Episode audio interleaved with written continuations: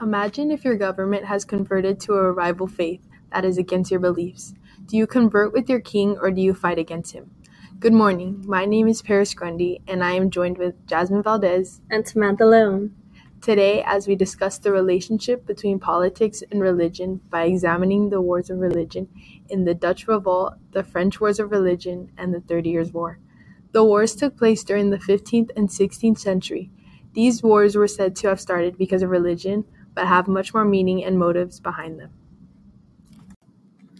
The French wars of religion were fought because of religious dispute and political power. After a couple of years went by, they believed that religious differences do not justify this war. So the king at the time issued the Edict of Nantes, and this gave the Catholics and the Huguenots equal civil rights. This resulted to France becoming unified. The French Wars of Religion was a war that was influenced by political and territorial ambitions. This period of war was a time of chaos between the Roman Catholics and Huguenots in the Kingdom of France. The spread of French Calvinism convinced the French ruler at the time, which was also a politician, Catherine de' Medici, to show more acceptance to the Huguenots. But she spoke out for political stability over the Orthodox. This angered the Roman Catholic Guise Church. Political disturbance between the Huguenots and the Guise family led to the death of many Huguenots, which marked the beginning of the Wars of Religion. Catherine de' Medici kept her throne and her secret plan when scheming against Coligny to protect her so called Catholic supporters. So she blamed everything on the Protestants so it could all work out. Frederick V interrupted the balance in Germany of religious groups. These religious groups were converting into Calvinism, which is what caused the political conflicts and disagreements with those who opposed Calvinism.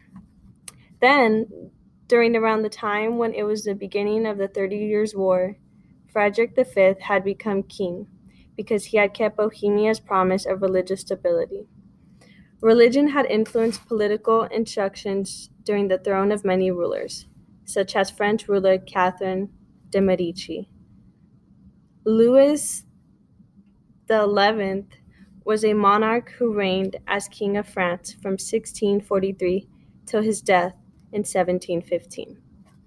The idea of religion and politics having an interrelationship continued into the reign of Louis XI.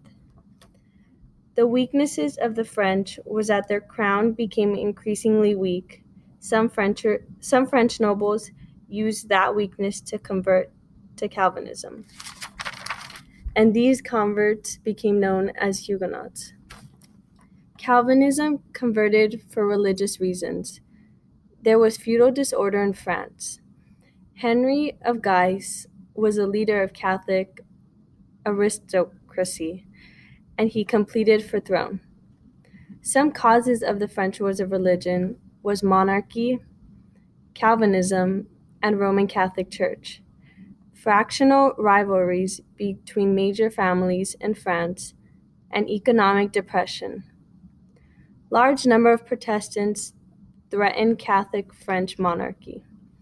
Monarchy thought all should share one king, one law, and one religion.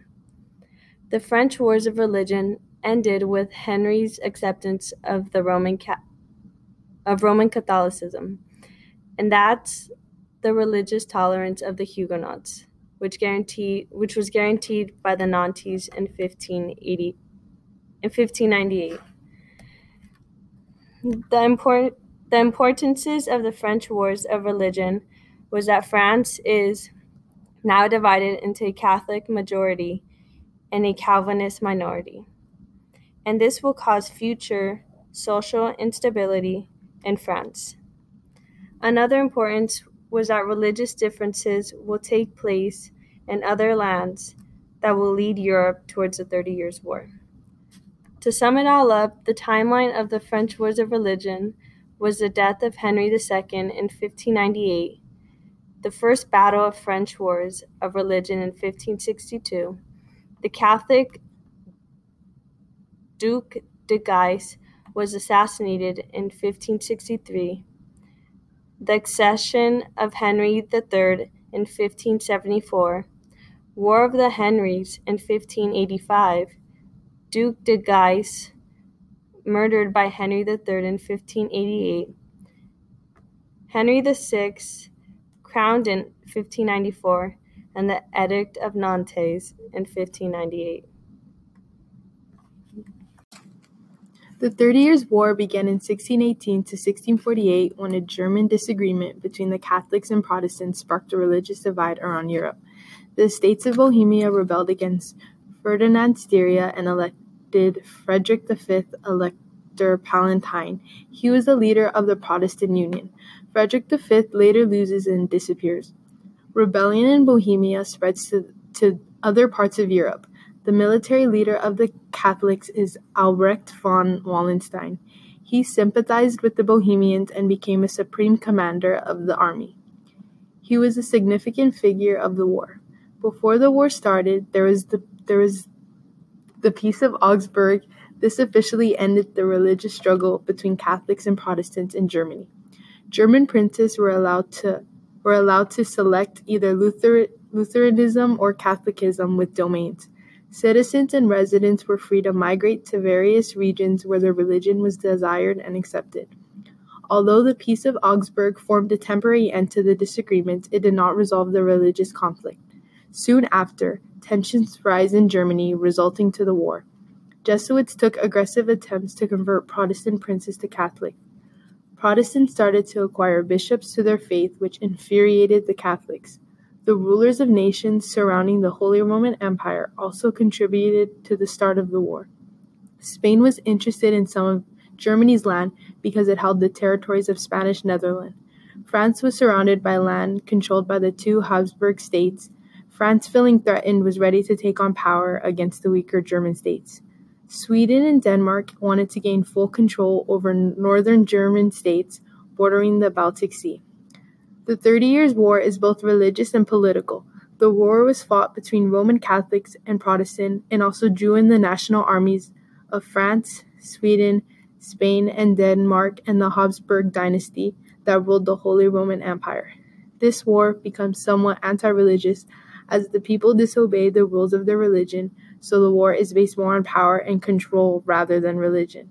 This war became less about religion and more about which group had more, had more power and would eventually govern Europe. In 1629, Jesuits start to push for the issuing of the Edict of Restitution. The Edict of Restitution outlawed Calvinism and Lutheranism in many parts of Germany and prompted Sweden to enter the Thirty Years' War.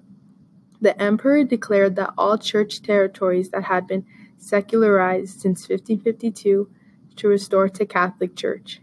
Sweden enters the war under King Gustavus Adolphus. This scores a number of victories toward the Protestants.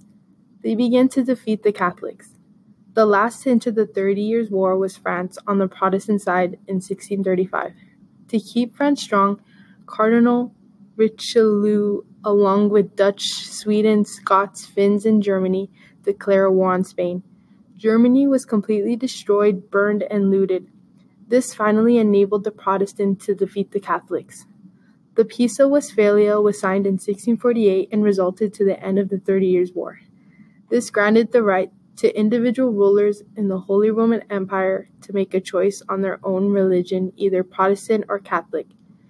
Germany continued under a federation of states that shared power and land. This war resulted in over 8 million deaths. The Thirty Years' War was one of the most destructive conflicts conflicts in history and remains the deadliest of the European religious wars.